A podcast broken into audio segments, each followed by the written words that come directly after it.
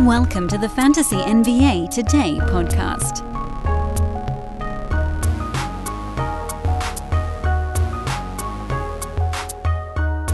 All right, everybody, I'm trying something new on this one. I admit, I saw this. I saw other analysts doing. I think I saw Josh do it last year. I saw somebody do it again this season. I can't remember who. Timelines flashing by. Josh probably started it. I, I don't know. I educated guess, but it looked fun as hell. So I thought I would do one too. So shout out to Josh and whoever else came up with this idea before him or after him or whatever. But it seemed like it would be a blast. This show is probably not going to be as uh let's see the analysis is probably not going to be as deep, biting, game-changing level that we try to have on most episodes. This one's going to be a little bit more fun, but fun is okay at this time of year. So what we're doing on this episode, which is titled My Perfect Draft, is I assumed we had kind of a middle mid pack pick, like fourth, fifth, sixth, something in that range, um, for a snake draft, and I went through the Yahoo pre ranks and I looked at the players that are generally available near that spot in each round. So first round available near five, Second round available near like 19, 20, 21. Third round available near, near 30 or later, obviously. And so on and so forth down the line through the first 10 rounds. 120, basically. Because at that point, everybody's ADP is kind of the same. So, like your 9th, 10th, 11th, 12th, 13th, whatever, that's like kind of a hodgepodge. After about the ninth round, most of the, maybe 10th, most of the guys that you're like, these are the dudes that I'm looking at are gone. And I know that you might look at the Yahoo board and you might see someone uh, pre ranked in like the 120s or something like that. But if there's any buzz at all attached to their name, they'll be gone before then. Like Bruce Brown is pre ranked 123, his ADP is ahead of 120. Keegan Murray is pre ranked 133, his ADP is 102. Those guys are not in this list, but just examples of guys who have later pre rank, earlier ADP, because you can just assume that anybody with any level of intrigue is gone by 120. And so I thought we could just sort of end this goofy, fun little exercise at the 10th round. Uh, I also decided that I would try my hand at sharing a PowerPoint presentation, a very remedial one, mind you. Um, but there was some feedback on a couple of recent episodes of this show stating that the screen share I was doing of an internet browser was blurry. So we'll try something else. Just trying things, trying to make things better. It's a low tech operation over here, but uh, that's what we're doing. So, welcome to this special bonus episode of Fantasy NBA Today. I am Dan Besbris at Dan Besbris on social media. If many of you are finding this for the first time, because it is sort of a fun, buzzy little thing that we're doing, I hope you'll also find me over on Twitter at D A N B E S B R I S. I do uh, too many things on social media. I'm first person to admit that. I spend too much time over on Twitter, but I hope you guys will find me over there. I would love to interact with you. We're doing a rate my team thread right now. Some 85, 90 of you have already replied to that, and I'm like maybe half the way through, but the rest of you are invited to do so as well. Also, if you want to throw a comment in here, happy to get to it live or after the fact. I try to check YouTube pretty regularly these days as we, myself, and Sports Ethos as a whole, have been spending more time trying to invest in this particular service. So, let's see how this thing goes. We'll start at the top, we'll throw it on the board, and boom, there you go. Dan's perfect draft. It looks like it's working so far. Uh, again, explanation, we already got through that sort of. This doesn't mean that this team is going to be perfect. This is my idea of a guy that I would really like to take generally where they're going in each round. So let's do this and see if it works. It worked with a fade and everything.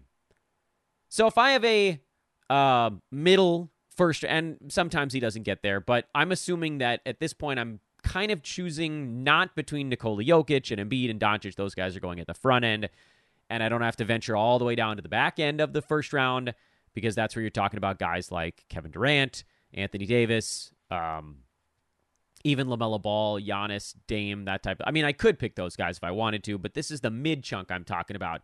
So Shai, Halliburton, Steph Curry, Jayson Tatum. I mean, I guess you could extend that to Damon and Giannis if you wanted to, but uh, the guy that I like in this range for a while was Halliburton, but Yahoo has moved him back up on the board, and I'm seeing his hype train picking up a little bit. I'm actually seeing Halliburton go um, maybe even closer to four than six or seven lately. So, um,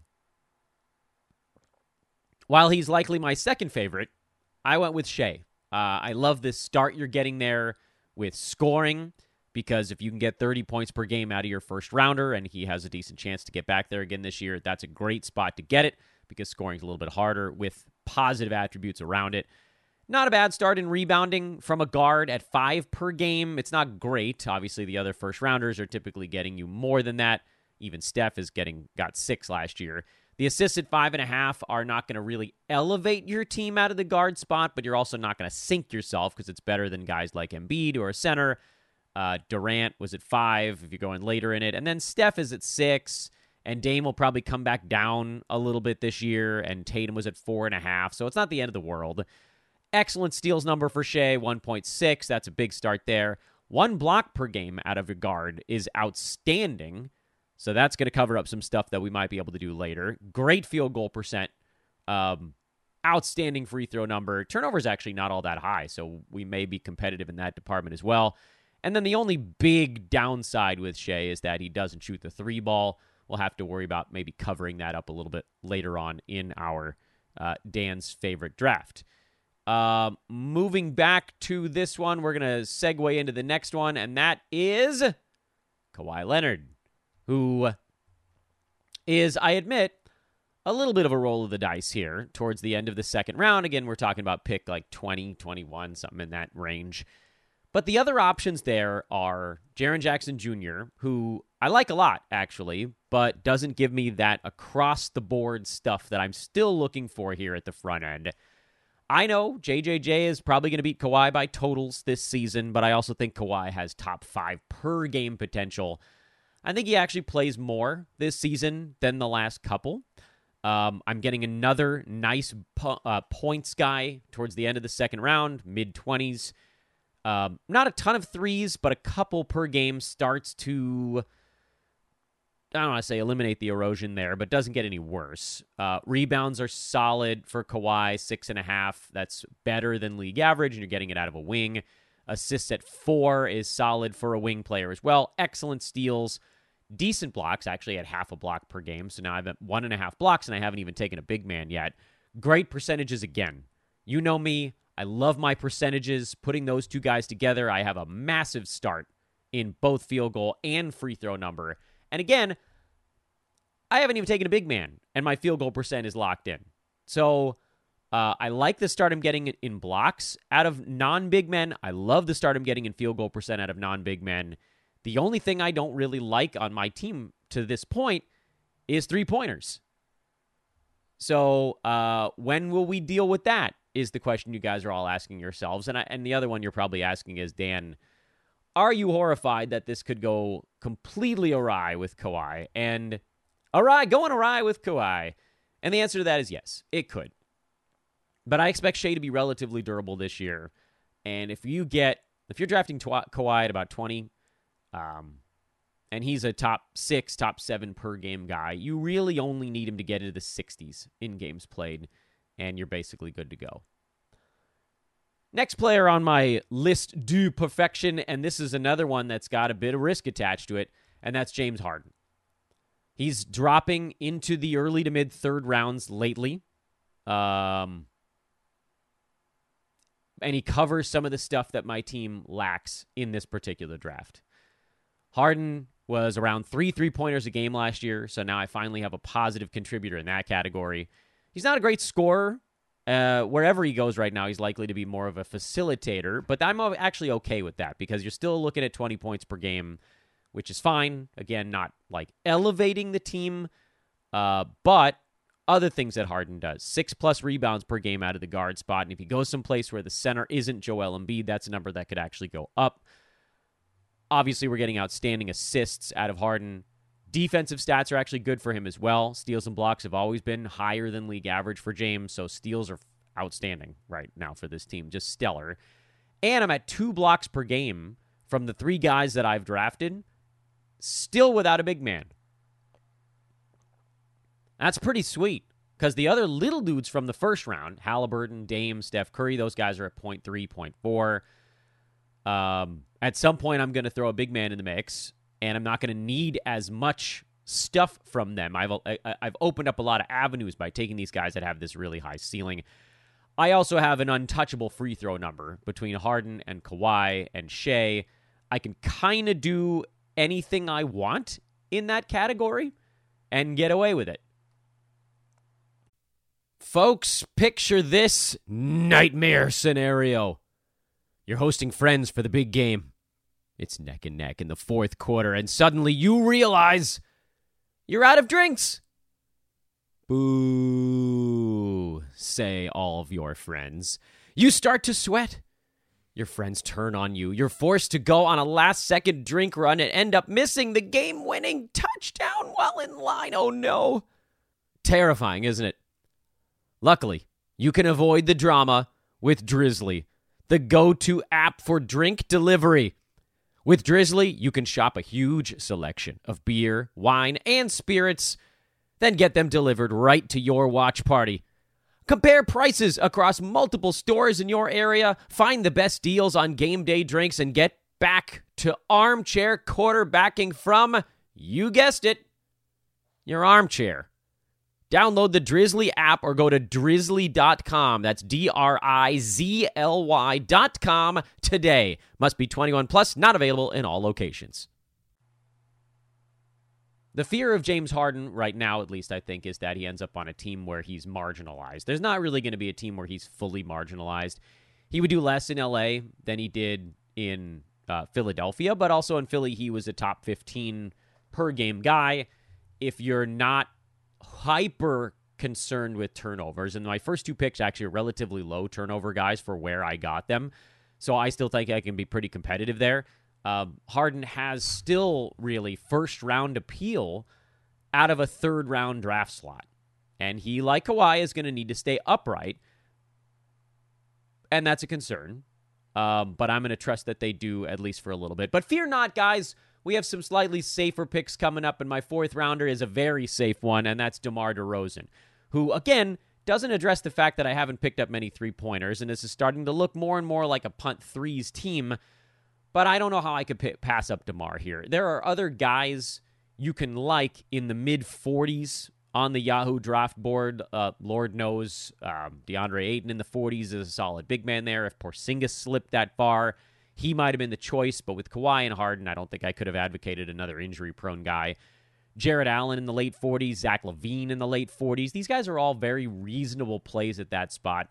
But the one I like the most is DeMar because I just think that he has the greatest ceiling among them. The only reason I would have gone Zach LaVine is if I felt like I badly wanted to get to make up ground in three pointers because he and DeMar scored about the same number of points per game. DeMar had better percentages uh, across the board. He had better defensive stats. Um, DeMar was another half a block for a non big. So again, I'm at two and a half blocks per game without a big man on my roster. My percentages are insanely good. My scoring is excellent. My assists remain solid now because all four of my guys are good to great in passing. And I don't know that I need to say a whole lot more. A report came out, I think, yesterday that the Bulls are longing for a contract extension with DeMar DeRozan. That makes me less concerned that they're going to move him. They still might. That's a fear there. But it's just not that big of one for me. Um, and plus, I really wanted to go back to somebody who's been extremely durable lately. And DeMar has been that. He played in 74 games last year. I think Shai hit 70 games this season. That'll hopefully cover up the fact that Harden and Kawhi are a bit more risky in the two and the three slot. Um, all of my guys, well, three of my four guys are on the older side, but only one of those three is actually uh, one that you that you sort of consistently say I can trust this guy to play a bunch of ball games. The other two are a bit more injury prone, so I guess we better stay somewhat safe going forward and take another Chicago Bull, and that's Nico Vooch. Vooch. Vucevic is our next play at in the fifth round now. Which I realize you guys are watching this and you're like, Dan, you're creating an unbelievably boring team. But this one to me was a no brainer because the latest Yahoo board shuffle moved Vooch into the 50s, into the 50s in pre rank. And there's a lot of fear around him. And I only understand some of it. Now, Vooch isn't going to score a, a, a, truckload of points, and he's not going to get me a ton of blocks out of the big man spot. But guess what? I was able to go this route because I had actually amassed an okay number of blocks from my first four picks out of guard and wing spots. So Vooch only at 0.7. Maybe that does come back a little bit. His steals might come back as well. He's typically been more like a 0.8, 0.9 guy in both. But even if they don't, I already had steals on lock with this team. This brings me to 3.2 if you're tracking blocks. I do now get some three pointers out of a big man, which is helpful if I do if I want to try to make up some ground in that category later. I haven't decided at this point if I do. And this is a rebounder, which I really badly needed at this juncture because rebounds were kind of teetering. Shai was at five, Kawhi was at six and change, Harden was at six and change, DeMar was at around five. That's not enough out of four guys, but this gives me a big rebounding bump forward. And getting him in the fifth round is, again, the, a layup. I mean, we'll use basketball analogies here. It's a layup. Vooch was number 26 per game last year. Uh, his usage did go down the final month, but guess what? He made up for that by being more efficient that last month. When his usage was higher, his efficiency was a little lower. He moved a little closer to the bucket. You could see steals and blocks come back, even if usage tapers a tiny bit more. I don't know that why it would. Uh, we're also hearing that Chicago here this preseason is foregoing defense in favor of more offense. That's a good thing better ball movement, play a little faster. That's good for all of those guys. And now I have two of them on this team. Let's get back to the next one. And we're going old again, guys. I promise you, we're about to veer away from old, and many of you are going to be getting sick of this show by this time. But Brook Lopez now has a pre rank near 70, which I was kind of frustrated because the very first board that Yahoo put out back in August, he was pre ranked in the 50s. And I thought, ah, darn it. I'm expecting Brook Lopez to slow down. He was number 22 in 9Cat last year. I don't expect him to be number 22 again. But I do expect him to basically hold on to that same stat profile.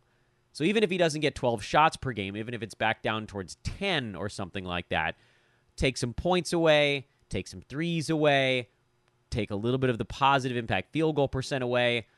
I want Brook Lopez here because he's a big man who blocks a crap ton of shots and doesn't screw up my percentages. And I just got a big with a with a boatload of rebounds in the last round, so I didn't need to worry about that quite as much with with him. I have a very old team. I'm fully aware of that at this point. So this is the part of the draft where I think it's a good idea to start looking back a little bit more towards youth. For those that, by the way, are finding me for the first time, I want to remind all of you, I'll make my face a little bit bigger for this. I love boring players. I've made an entire fantasy career on it. These guys go later in drafts than they should, and they consistently clobber their ADPs, especially on a per game side.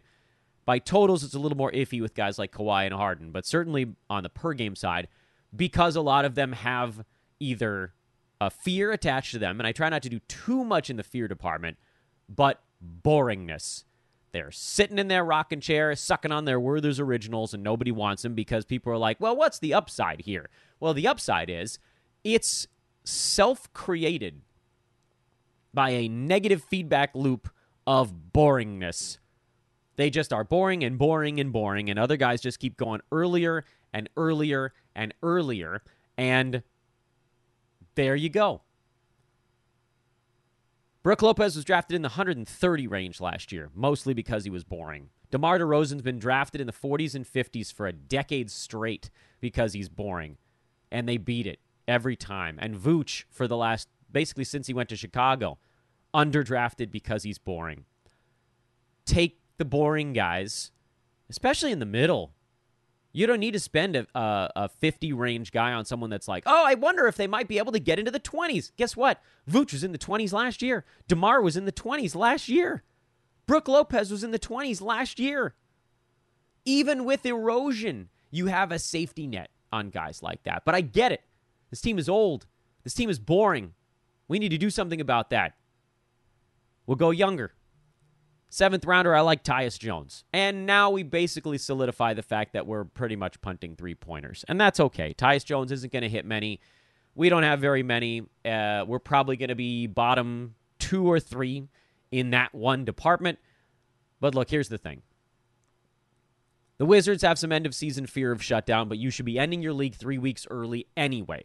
So hopefully that takes that issue off the table. And if you're in a roto league, if he stops playing with two and a half weeks to go, who cares? You could still get 65, 70 games out of him before that happens. Tyus Jones was a monster, a bona fide freaking monster last year when John Morant was on the shelf. If you want to take a look at it, and I don't know how badly we need to do this right now, but just go to Tyus Jones's game log last year and look at the games where he cleared 30 minutes and tell me that that doesn't get you insanely excited for what he does in a full time starter's role in Washington. And I get it. Kuzma and Jordan Poole are going to be chucking away out there. But I don't really care because Tyus Jones with a dozen shots to me is more than enough. That gets him into the teens in scoring. He's going to be initiating a ton because he's a better assist to turnover guy than those other dudes. And he's the only real like true tried and true point guard outside of young dudes who will get more play as the season goes on. Tyus Jones not a great rebounder that could creep in here. I know Vooch is my good one, but Brook Lopez doesn't cover that very much. But Tyus Jones with one and some odd threes, also a little bit of a downside for him. Excellent steals guy, to be a great assist guy, to be a great efficiency guy. I've managed to, to draft some dudes here that can continue to shore up assists without obliterating my turnovers. I just think there's a lot of room for Tyus Jones to go beyond that mid 70s range where he's getting drafted. Uh, he's younger, so you guys can all start you can all stop laughing at me here. um, and I don't know. I just almost felt like I had to do something a little bit younger. I think he fits with this team okay. He might fit with a different type of team better because this one actually does have a pretty good foundation in assists and steals already. But look, if I if I have too many of them, I can move one of these guys. I think some of you watching this are wondering if this is like how the team needs to be built. It doesn't have to be. If you're in a head to head league and you want to lean into strengths, you can do that. If you're in a roto league, you want to lean away from them, that's also fine. This is a list basically of the guys that I like the most in the range where they'd be falling if I if I had like the 5th or 6th pick. someone someone in the chat room is already guessing that CP3 is the next one. He is not because we've got plenty of assists. We're going old though. We're back to old again, guys.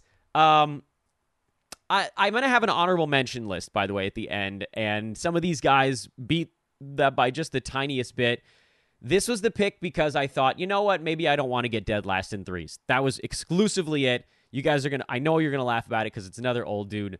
Um, but Klay Thompson hit four three pointers in a row, uh, in, or four three pointers a game down the stretch last year. He was actually inside the top 60 the second half of last season. Not because his shots increased, not because his usage changed at all. He just got his legs underneath him and he started shooting 45% instead of 43. That was the difference between early season Klay and late season Klay. It didn't have anything to do with Andrew Wiggins being gone. He just started making his shots a little bit more. And this is a guy that's getting drafted near 100. He just doesn't belong there. He doesn't belong there. And I also think that Klay has a little bit of a chip on his shoulder. Everybody's saying that the Warriors are done. He's old, blah, blah, blah.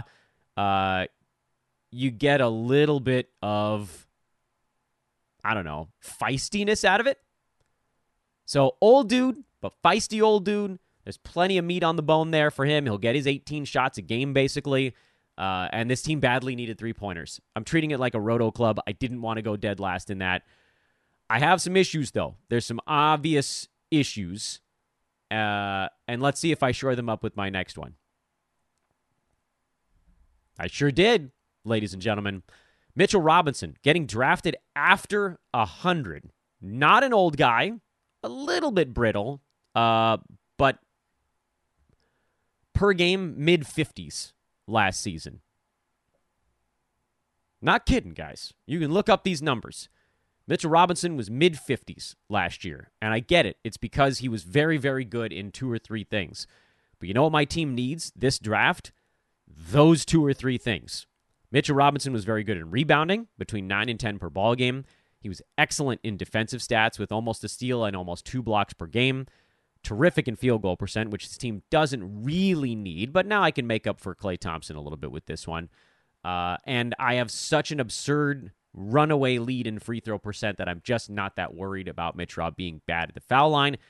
They've also talked about how it's something that he's been working on throughout the entire offseason. He does not want to be a 48, 50% brittle free throw guy. By the way, I love the comments. You guys are picking dudes that were in the NBA 15 years ago. Um, but look what this team needed. They needed a more traditional big man who could block some shots. I finally am able to sort of put it on top of that, on top of Brook Lopez, on top of my first five guys that were all sort of middle pack in shot blocking. I think he's a really, really good fit. And now the 10th, and this is the last one I'm going to do in the traditional sense. De'Anthony Melton, you guys knew this one was coming. I love Melton. I just think he's a great upshot play in that range. I think Harden gets traded. Melton's a guy who gets it done largely in steals. It's not really a category of need for this team, but uh, by the 10th round, you're not really hunting categorical needs because those guys are not really out there. You're hunting guys with upside because if Melton hits and fills a category like steals, maybe he assists okay, maybe he brings something else a little bit there, that allows you to move someone with bigger name value. That's the way you should be thinking about these guys at the tail end of a draft.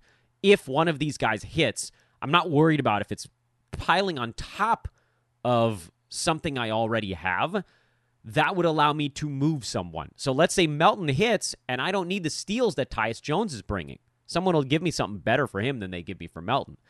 Uh, let's say that Melton hits in something else that we didn't see coming, like maybe he's a better three point shooter. That's something that would actually be useful.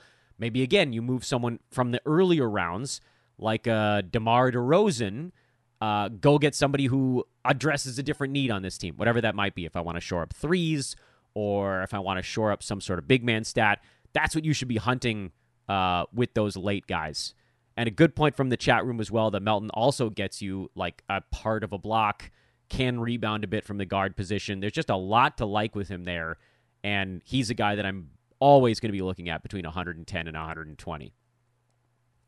Couple of late round honorable mentions. Uh, younger guys, by and large. I guess Jakob Poeltl is not super duper young, but these were other guys I was looking at uh, and the rounds listed next to them.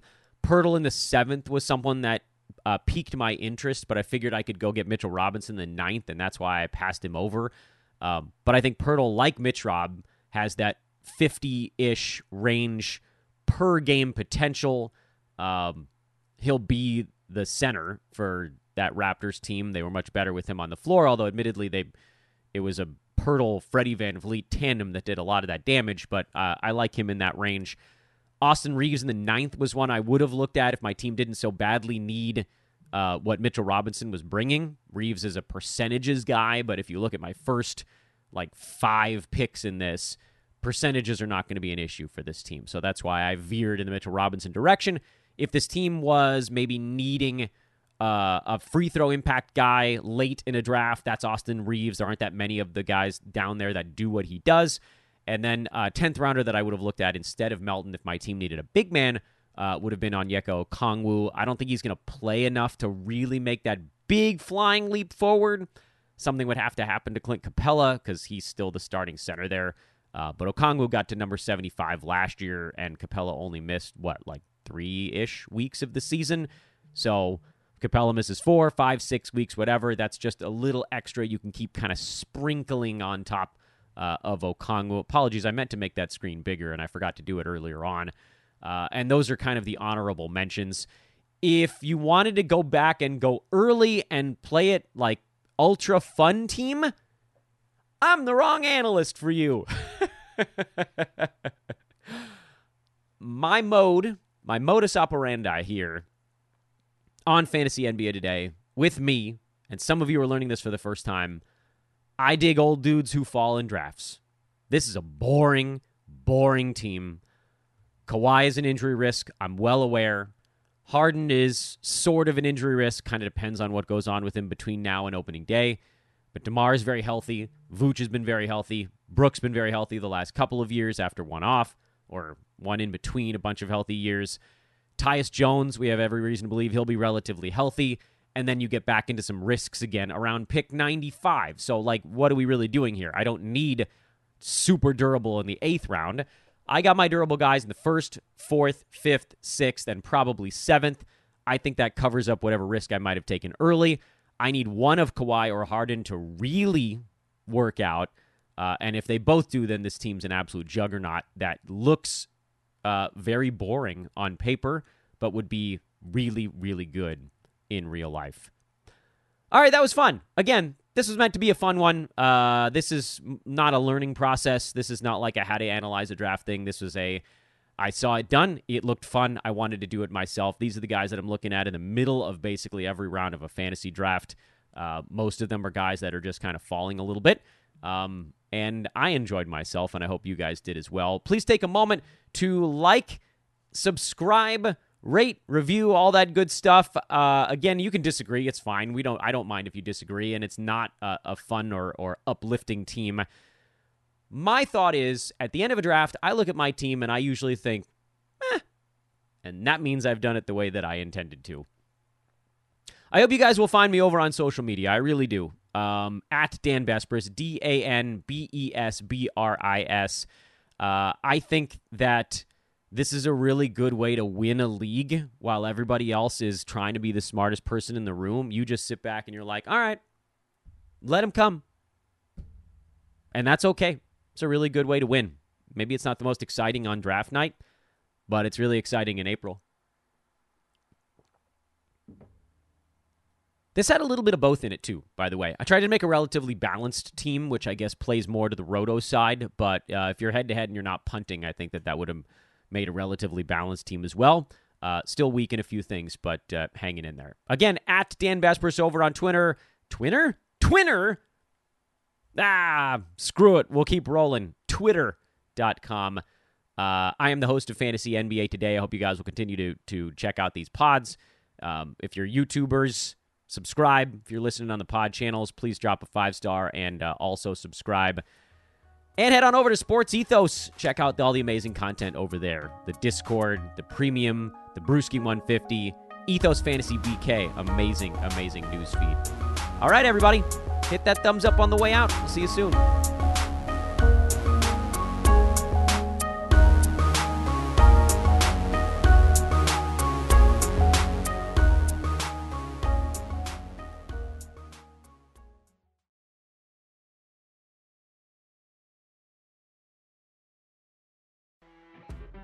You know, when you're listening to a true crime story that has an unbelievable plot twist that makes you stop in your tracks? That's what our podcast, People Are the Worst, brings you with each episode. I'm Rachel. And I'm Rebecca. We're identical twins who love true crime cases that make you say, didn't see that coming, and we hate the people responsible for them. Listen to People Are the Worst now on Apple, Spotify, or wherever you get your podcasts.